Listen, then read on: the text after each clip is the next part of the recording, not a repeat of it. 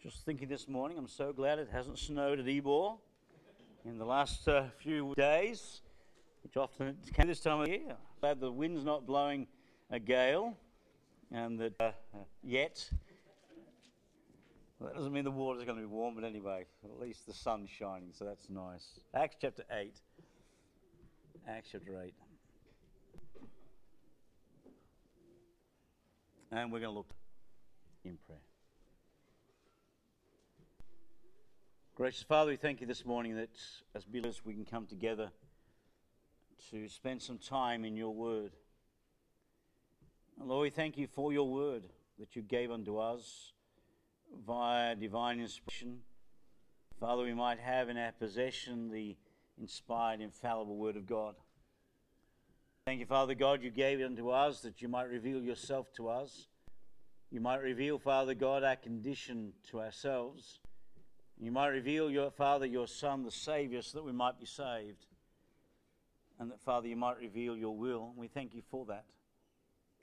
We pray this morning as we take your word, open it up, that, Lord, we might, from this passage, glean those things you for us, that our hearts might be challenged and might be encouraged, and that, Lord, you might bless as we study your word together. Just guide our time now in your word, we pray. Give me wisdom, I pray, from on high. Enable me, Father, to speak your word in truth this morning. And we'll be sure to give you all the praise and all the glory in Jesus' name. Amen.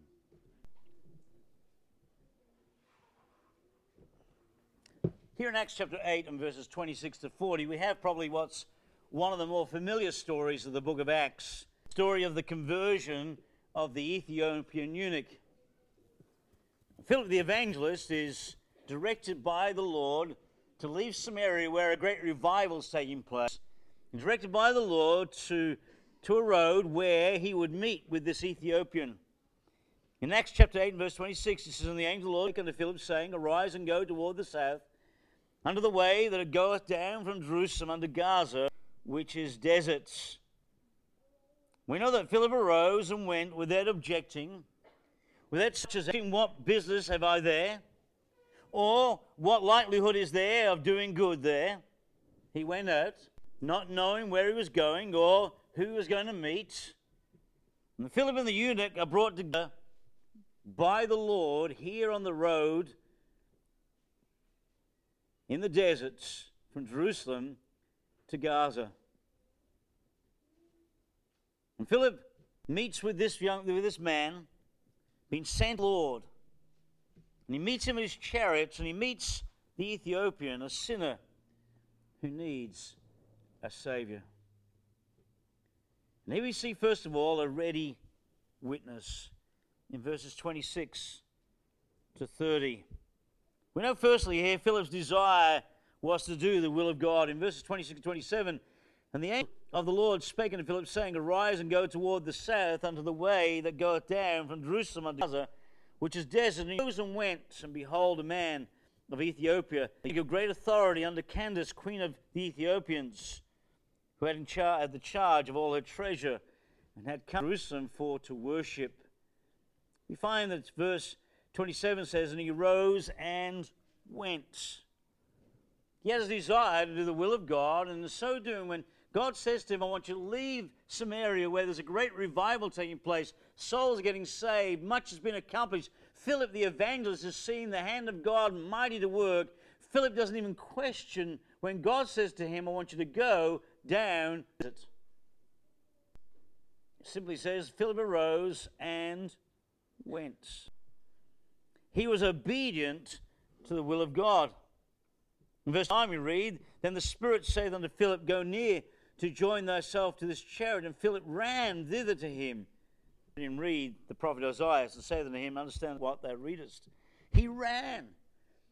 So here's Philip. He has been taken from the ministry in Samaria. He has made his way down to, Ga- to, the, to the desert between Jerusalem and Gaza. And when he sees a chariot in the distance, God says to him, Go to the chariot. He runs to the chariot. Here we see Philip's willingness to do the will of God.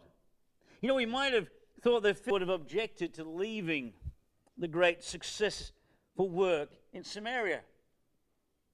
To go down to a desert to meet with one man seems kind of a, a, waste of resources when it comes to the ministry of this evangelist. He's doing a great work in Samaria. But to go down to a desolate place to meet with one man seems somewhat bizarre. You would think that Philip would have argued with God about, but he doesn't. Go back to chapter, uh, chapter 4 and verse 8. We read this. Therefore, they that were scattered abroad went everywhere preaching the word. Then Philip went down to the city of Samaria and he preached Christ unto them, and the people with one accord gave heed unto those things which Philip spake, hearing and seeing the miracles which he did. For unclean spirits, crying with a loud voice, came out of many that were possessed with them. And many taken palsies, and they that were lame were healed. And there was great joy in the city. This is what he's asked to. He's in Samaria. He's seen miracles happen. He's seen those sick of the palsy being uh, to walk, and he's been seen others, the lame walk, and others healed, and he's seen demons cast out of people, and he's seen souls get saved. He's seen the whole town of Samaria uh, enjoy and excitement about what's happening. And God says, I want you to leave all the excitement, leave all this work, and I want you to go down to a desert. And remember, when he leaves, he doesn't even know why he's going to the desert, but when he gets there, he finds he's to meet one man. And you would have thought that he may have well complained, that Philip may well have protested about. But you know, God had a plan in it all.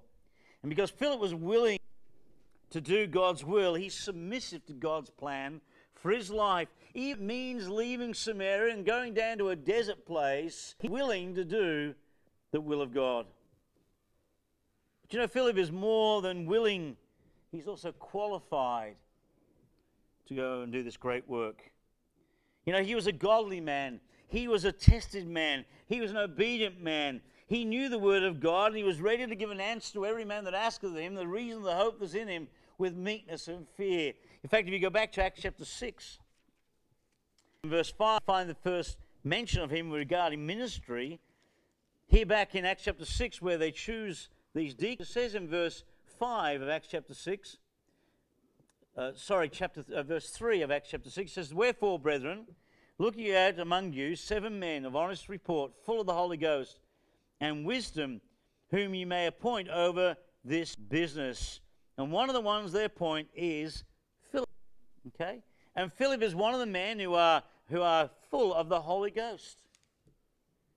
Here is a man that God is using mightily because he's a man who is full of the Holy Ghost. He's a man who is indeed qualified task. He's a man who loves the Lord. He's a man who is serving the Lord faithfully in Samaria. Souls are getting saved. God's doing a great work through him. And now he goes down to the desert. The Lord today is still looking for ready and willing men and women who will share their faith with the unsaved. You know, God simply wants you and I to be ready, and He wants you and I to have a desire to see the unsaved saved, and that you and I are willing to be used of Him to be a witness for Him, whether that be in a group or whether that be one on one, but that God would use us to His glory that souls might be saved. You know, enthusiasm in the work of God is, rare, is a rare thing many today. Believers just don't have a passion for the things of the Lord like they ought. But if souls are to be saved, if lives are to be changed, then we need a real passion for the lost like Philip had. You know, it didn't matter to Philip whether it was in the city of Syria and there was hundreds, maybe even thousands that he was preaching to, or whether it be one man on the road to Damascus, on the road to, to Gaza. It made no difference to Philip. He was happy to preach to hundreds if that's God wanted, but he was also happy to witness to one if that's what God wanted, because every soul was important to him just as it is to God. And the business of every believer is to preach Jesus Christ. And if souls will be saved, then you and I need a real passion for the lost, just like Philip. And to do that, we first know God. And we must know the Word of God. And then we must be ready always to give an answer to every man that asks. The reason the hope that's in us with meekness and fear. Peter tells in 1 Peter chapter 3 and verse 15. Be ready always. We're to be equipped. We're to, we're to know the Word of God. We know the Word. We know the Word of God. And you and I need to be ready day by day, moment by moment, to share the gospel, to share uh, uh, the, the passion on our heart, which is that souls be saved, that you and I testify for Jesus Christ whenever God gave us the opportunity, that you and I be ready. and willing. We be a ready witness for Jesus Christ. I wonder how many times we miss the opportunity to witness for Him because we're not ready to witness. You and I need to be ready to be a witness for Jesus Christ, just like Philip. Secondly, we see an inquiring sinner. An inquiring sinner. Look in verse 28. It says, uh, says here that uh, this Ethiopian was returning and sitting in his chariot read Isaiah the prophet. The Spirit said to Philip, Go near and join thyself to the chariot, and ran thither to him, and heard him read the prophet Isaiah, and said unto him, Understand Understandest thou what thou readest? He said, How can I, accept a man should guide me? And he desired Philip that he would come up and sit with him. The place of the scripture he read was this He was led as a sheep to the slaughter. Like a was dumb before her shearer, she opened not her mouth. Know, she opened not, sorry, he opened not his mouth. In his humiliation, his judgment was taken away. And who shall declare this gener- his generation? For his life is taken from the earth. And the answer, Philip, and said, I pray thee, of whom speakest the prophet this? Of himself or of some other man? Then Philip opened his mouth and began at the same scripture and preached unto him Jesus. This road to Gaza, this desert road between Jerusalem and Gaza, Philip encounters the Ethiopian. Now, this Ethiopian is obviously a proselyte to Judaism. He's been up to Jerusalem to worship. Okay, that's what verse 27 says. It says that he had come to Jerusalem to worship.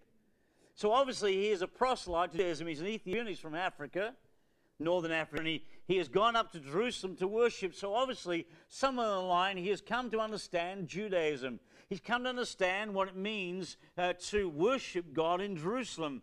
And he's gone up to Jerusalem to worship God. He's a proselyte. And he's returning from Jerusalem and he's reading the Bible. Now, this Ethiopian, who's unnamed here, was undoubtedly a successful man.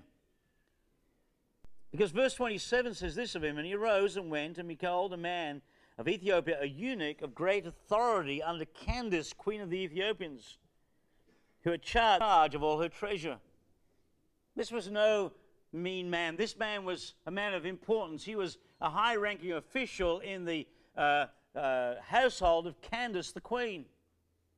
He is a, a very successful man. He is a very uh, powerful man in many ways because of who he is. He comes with great, he has great authority. And yet his success obviously didn't answer all the questions he has in his life. You know, when it comes to the world, this man was a successful man. This man had all that he needed. He had what was required of him. He has gone up to Jerusalem to worship, and he's going back, and he's in a chariot. And you can imagine he's not on his own, he's with an entourage, traveling back to Ethiopia, where he's going to take up his duties of serving Candace, the queen of the Ethiopians, in the role that he's in, looking after the finances. He's a high ranking official in her government. And yet, all that success and all that power and all that authority does not make him happy.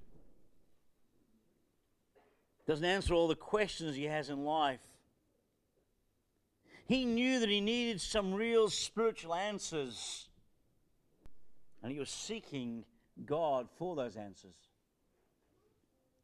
And even though he's a convert to, convert to Judaism, and even though he's been up to Jerusalem to worship, and even though he's been to the temple and he's gone through the rituals and he's given up the sacrifices and he's done things that he's done, he still has within his heart a hollowness, that has not yet been filled. The answers that he has have not been answered. The questions he has have not been answered. And he's struggling with what, what life is about. And here's a man who has lots of questions, but he has no answers. And as Philip draws near the chariots, he hears this man reading from Isaiah 53. The place, the scripture which he read, verse 32, was this He was led as a sheep to the slaughter. Like a lamb before his shearer, so opened he not his mouth. His humiliation, his judgment was taken away. And who shall declare his generation? For his life is taken from the earth. He's reading the book of Isaiah reading the right chapter. If he wants to know how to get saved, he's reading the right chapter in the book of Isaiah. He's reading about the Lord Jesus Christ in the book of Isaiah. The Ethiopian was hungry for the word. And we know he's hungry for the word, for typically the scroll would have cost a lot of money. For him to have in his possession a scroll of Old Testament means that he has expended a lot of money to purchase that scroll. That's how hungry this man is for the things of the Lord. That's how hungry he is for answers. He has spent some of his hard earned money to purchase one of these scrolls. Now, they're handwritten. They've taken many, many hours to write. These are not cheap manuscripts. They've cost a lot. We don't know how much he's paid for the scroll, but obviously his passion answers is such that it's motivated him to spend great expense to get the scroll. We also see about this man that God has already prepared his heart to receive the wit Philip. Because as Philip pr- approaches the chariot, as we're going to see, and Philip asks him the question, the Ethiopian eunuch has an answer already, uh, as God's already preparing his heart. Maybe that's been prepared in Jerusalem. But it certainly has been prepared now in the chariot as he's reading the book of Isaiah. And beloved, when we obey God's leading, we can be sure of this that God will go before us and God will open the way for us. You know, Pastor Ken reminded us that God is not willing that any should perish, but all should come to repentance. God desires for all men and women to be saved. There's not a man or a woman, a boy or a girl that you and I meet in every day of our life that God does not want to save. There is nobody out there who's unsaved that God doesn't want to save. God is not willing that any should perish, but all should come to repentance. He wants them all to be saved. So when you and I pray, Lord, lead me to some soul this day, teach me, Lord, just what to say. Friends of mine are lost in sin. Lord, teach me. Say, God will indeed lead us and take us and teach us, and God will give us opportunity.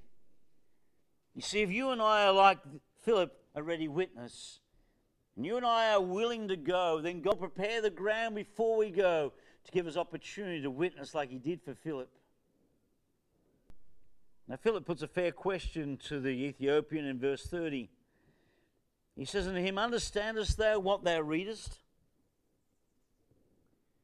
Because you see, it's extremely important for the unsaved, it's even important for you and I, that when you read the Word of God, you understand the Word of God if the Word of God is going to have an impact upon your life. And it's certainly true for the unsaved. Unless they hear and understand the Word of God, they'll not be saved.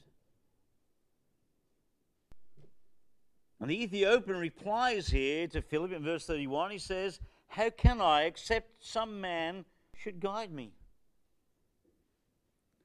Now, this is where all the unsaved must start with inquiring about Christ. See, the inquiring sinner needs to understand that what he needs is for somebody to explain to him how he can have that need met. You know, the unsaved needs to first of all realize they have a need.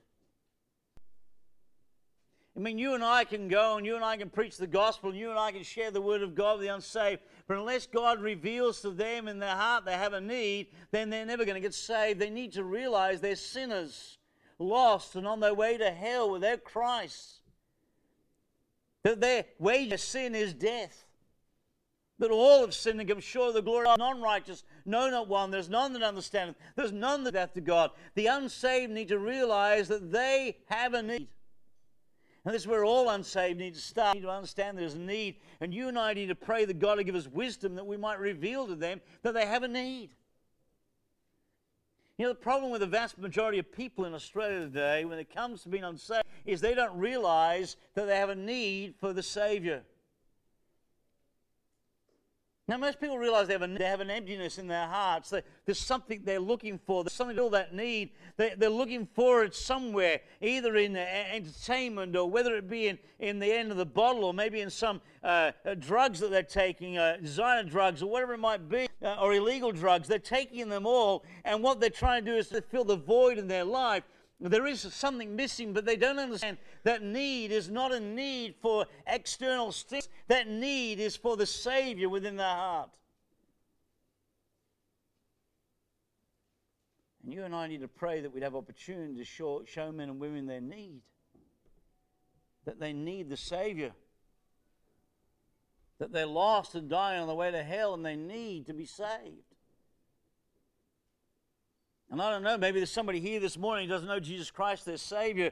What you need today is to understand that you're lost and dying on your way to hell, that you are a sinner before a holy God. And a consequence of that is that you are condemned for eternity without Christ unless you turn to Him and believe on the Lord Jesus Christ and be saved like the Ethiopian was. The Bible makes it clear we've all sinned. None of us deserve to go to heaven. None of us deserve eternal life. But if we want to go to heaven, if we eternal life, we want our sins forgiven, then Jesus Christ is the answer. But you need to understand first and foremost, you have a need. That need is Jesus Christ. So the Ethiopian starts where all unsaved need to start. He understands he has a need. He's inquiring how can I understand except a man guide me? But you know, the inquiring sinner who has a need also needs a ready and prepared preacher to answer the questions, someone to answer his need. You see, the Bible clearly tells us, How shall they hear without a preacher? And the unsaved have a need, and that need is Jesus Christ, and they're lost and dying the way to hell, and there's nothing they can do to save them. They have a need. God has the answer. Jesus Christ is the answer. He's not willing that any all should come to repentance. He wants to save all mankind, and will save all who will believe. He needs a ready and willing preacher. But how shall they hear without a preacher? God needs some Philips today who be willing to run to a chariot and say to the unsaved, Understandest what thou needest? And explain Christ unto them. And Philip is filled and guided by the Holy Spirit and begins at the same scripture, says in verse 35 Then Philip opened his mouth and began at the same scripture and preached unto him Jesus. Because Jesus is the answer. You see, the preacher gospel needs to know that the gospel is the only thing that can save. He needs to understand that, like Philip, if we're going to share salvation with the unsaved, then we must share Christ. You and I must know the gospel. We must know the Savior. We must know what it means to be saved so that when we go and share as the ready preacher, the unsaved who are needing the Savior, that you and I share with them Jesus Christ.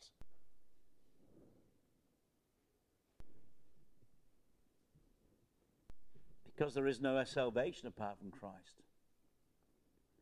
Acts 4:12 makes it clear neither is salvation any other. For there's no other name given among men whereby we must be saved. There's only one under heaven given among men by which we must be saved, and that's the name of Jesus. And when you and I go forth and we pray that God would lead us to some soul, when we have opportunity to witness, we need to share with them Jesus Christ. Christ is the answer. We need to begin at the same place and reveal unto them Jesus. That's what the Ethiopian did.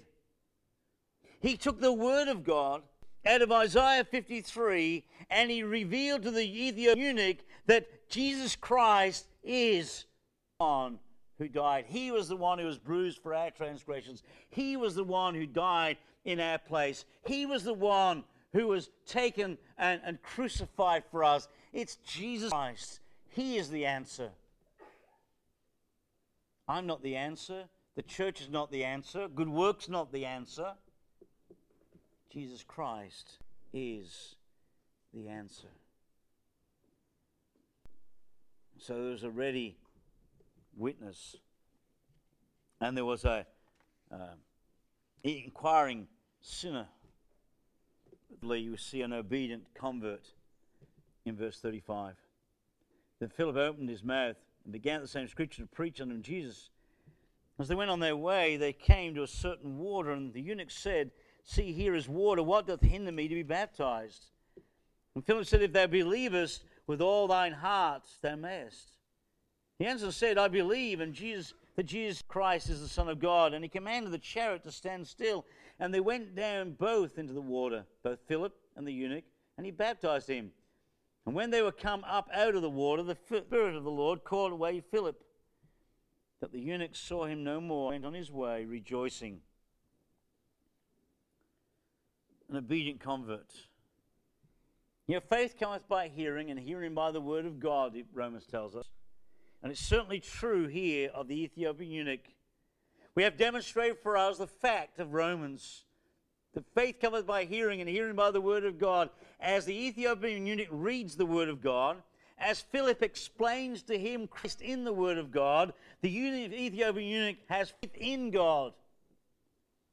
And faith came by hearing, and hearing by the word of God. The eunuch heard the gospel of Philip and believed and was saved. It's probable that the eunuch had heard at Jerusalem all about Christ. It's possible that he may already, as he's, as he's gone around Jerusalem, as he's gone there to worship and he's gone to the temple to worship, it's possible that he's heard around the, the traps about Christ. I mean, that was one of the major events that's just happened not that long ago. That Jesus Christ has died and was crucified. And that his disciples are saying that he was buried and he rose again the third day. And maybe he's heard of Jesus Christ, and maybe he's heard of the testimony, even of some Christians in Jerusalem. But whatever, God's been working on his heart. And now he has him explained to him fully, and he believes.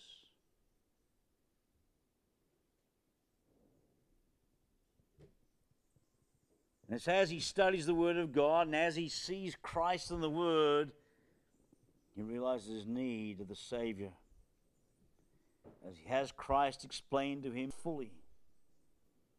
As he hears about Christ through the preaching of Philip, God softens his heart and he trusts in Christ. And they went on their way talking of Christ, the eunuch asking more questions, and Philip answering them. They come to a certain water, it says in verse 36. And as they went on their way, they came to us in, unto a certain. On the side of this water made the eunuch about being baptized.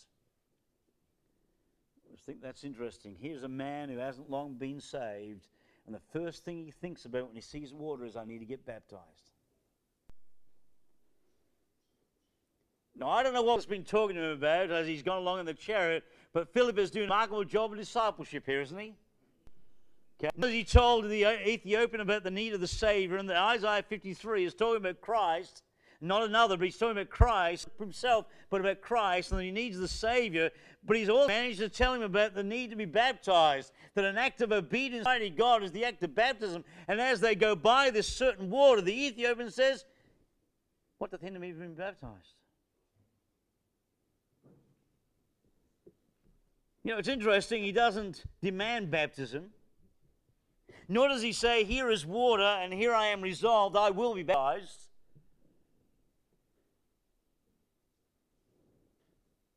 What he says is, What doth hinder me to be baptized? What doth hinder me to be baptized? He asked the question, What does it require, Philip, for me to be baptized? You've told me about Christ told me about baptism. Now, what is it? What's required of me? What do I have to do in order that I might be baptized? And the answer that Philip gives to him, we have some remarkable information about baptism. But notice what he says to him first and foremost. He says in verse 37, he says, And Philip said, If thou believest with all thine heart, thou mayest. And he answered and said, I believe if thou believest all thine heart. Philip's answer is very informative when it comes to baptism. He says, If thou believest, now what's he asked to believe? If thou believest this doctrine, if you believe what I've just told you about Christ in the book of Isaiah, if thou believe that thou art a sinner and that Christ died for you as a sinner, if they believe the doctrine which I preached unto you concerning Jesus Christ, if you believe and receive the record that God has given concerning his son, if you believe he's the means of salvation and the only means of salvation, then you may. The only criteria for baptism is that thou believest. That you believe.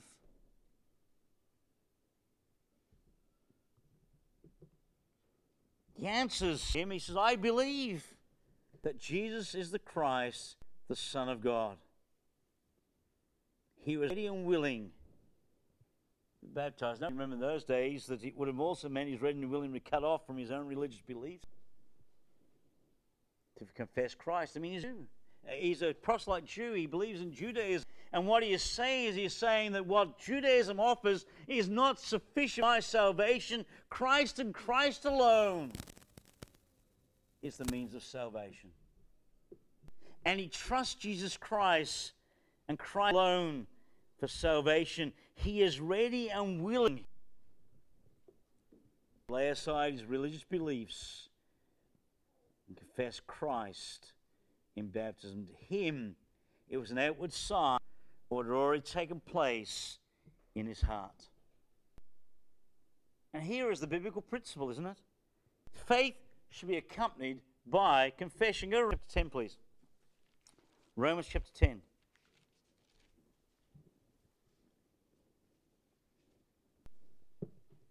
And verse 9.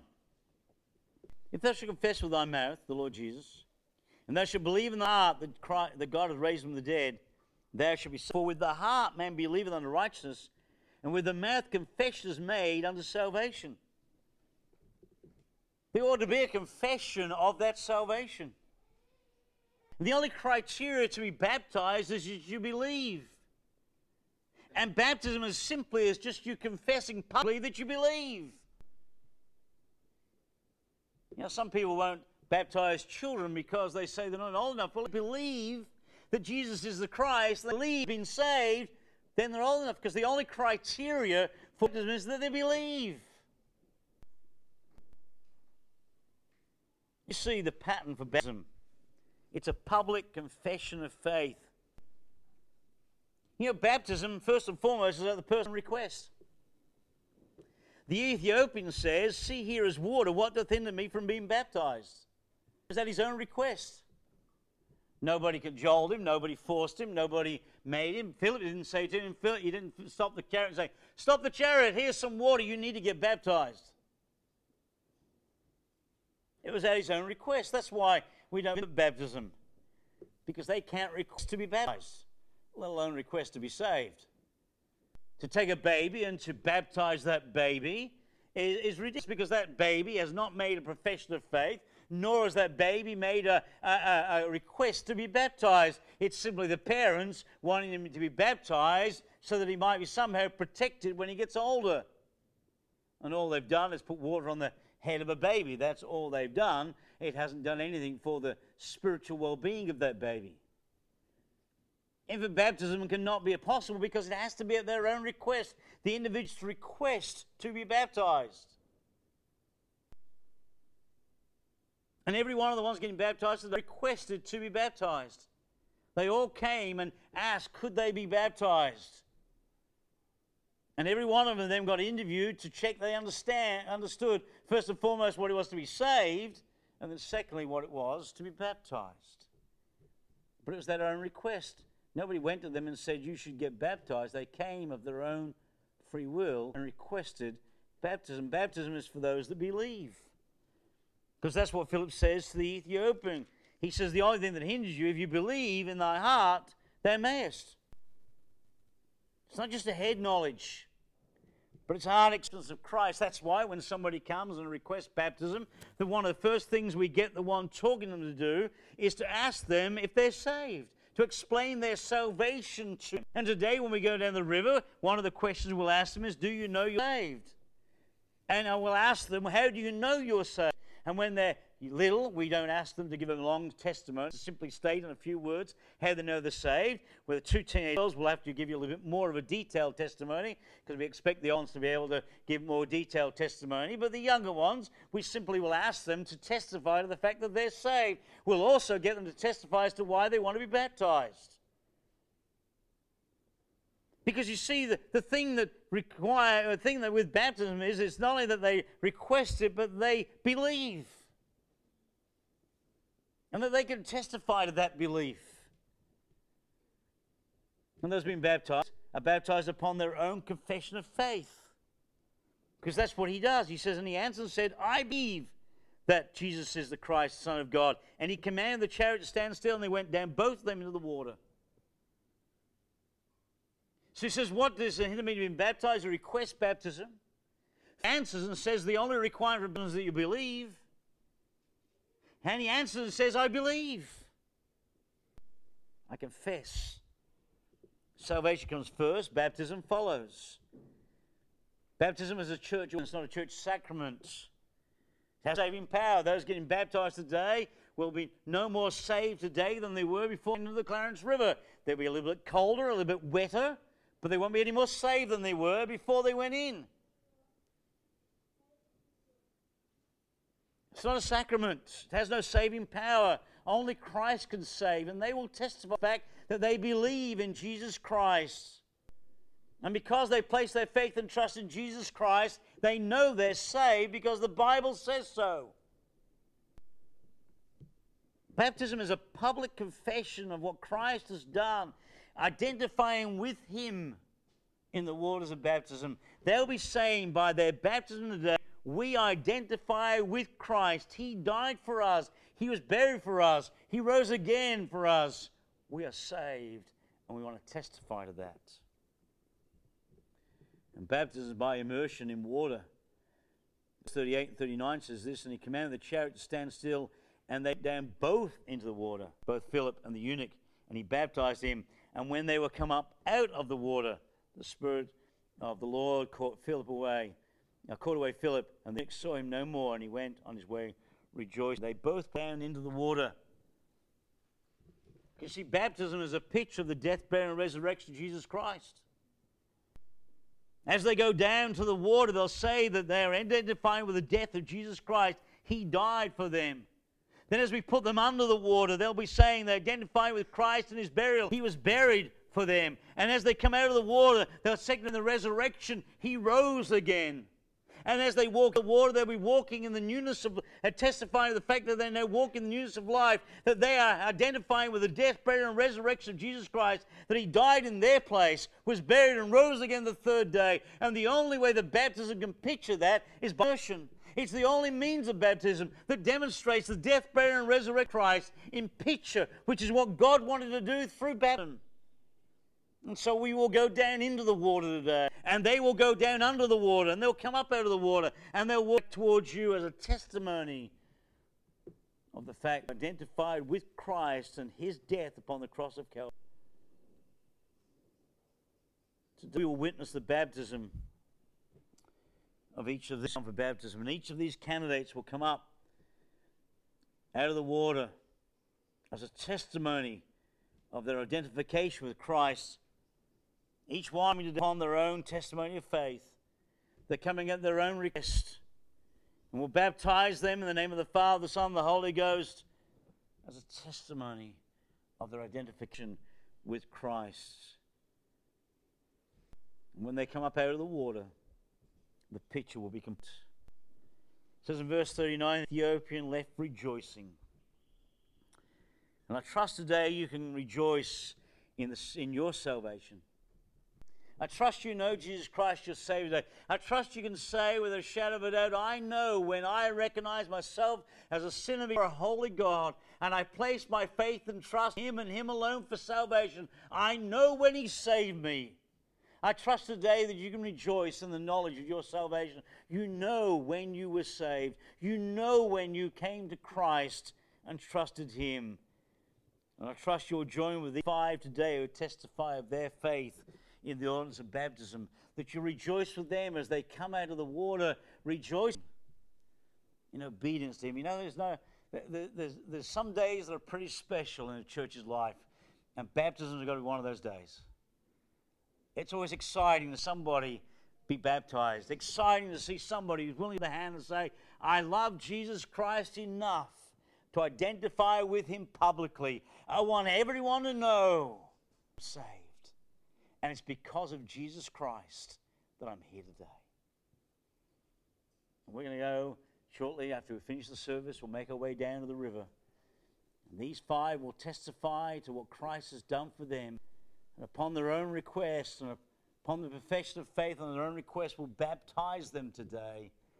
And I trust you join us. And I trust you rejoice with them in their salvation. But I trust you can rejoice today in your salvation. Do you say? I trust so.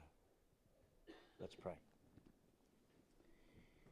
Gracious Father, we thank you for your word today. We thank you for this testimony of the Ethiopian who, when he realized that Christ was the answer, believed in Christ and then was baptized as a testimony of his identification with Christ, and he left rejoicing. Father, if anybody here today who doesn't know you as their Savior, please, Lord, convict them with their need before it's eternally too late. And may they be saved even this day as some are get baptized, testifying of Christ. May they get saved so they might Christ. And Lord, as we go and we this baptism, may we rejoice for what you've done to these five and what you've done the life in our lives through saving us. Bless now as we close with the hymn we pray in Jesus' name. Amen. Pastor